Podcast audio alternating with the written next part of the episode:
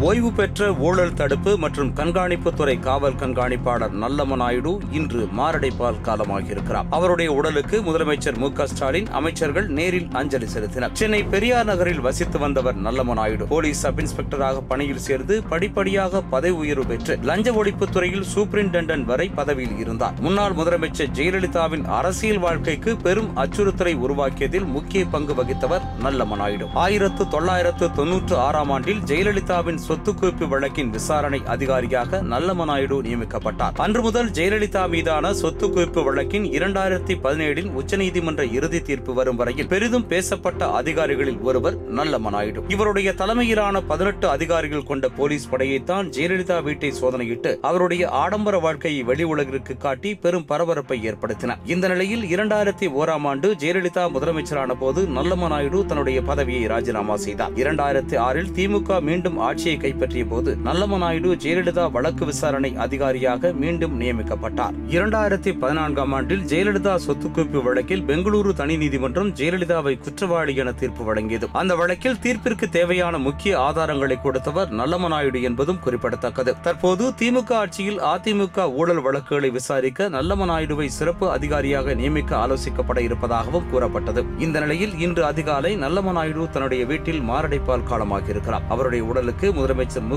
ஸ்டாலின் மற்றும் அமைச்சர்கள் நேரில் அஞ்சலி செலுத்தினர்.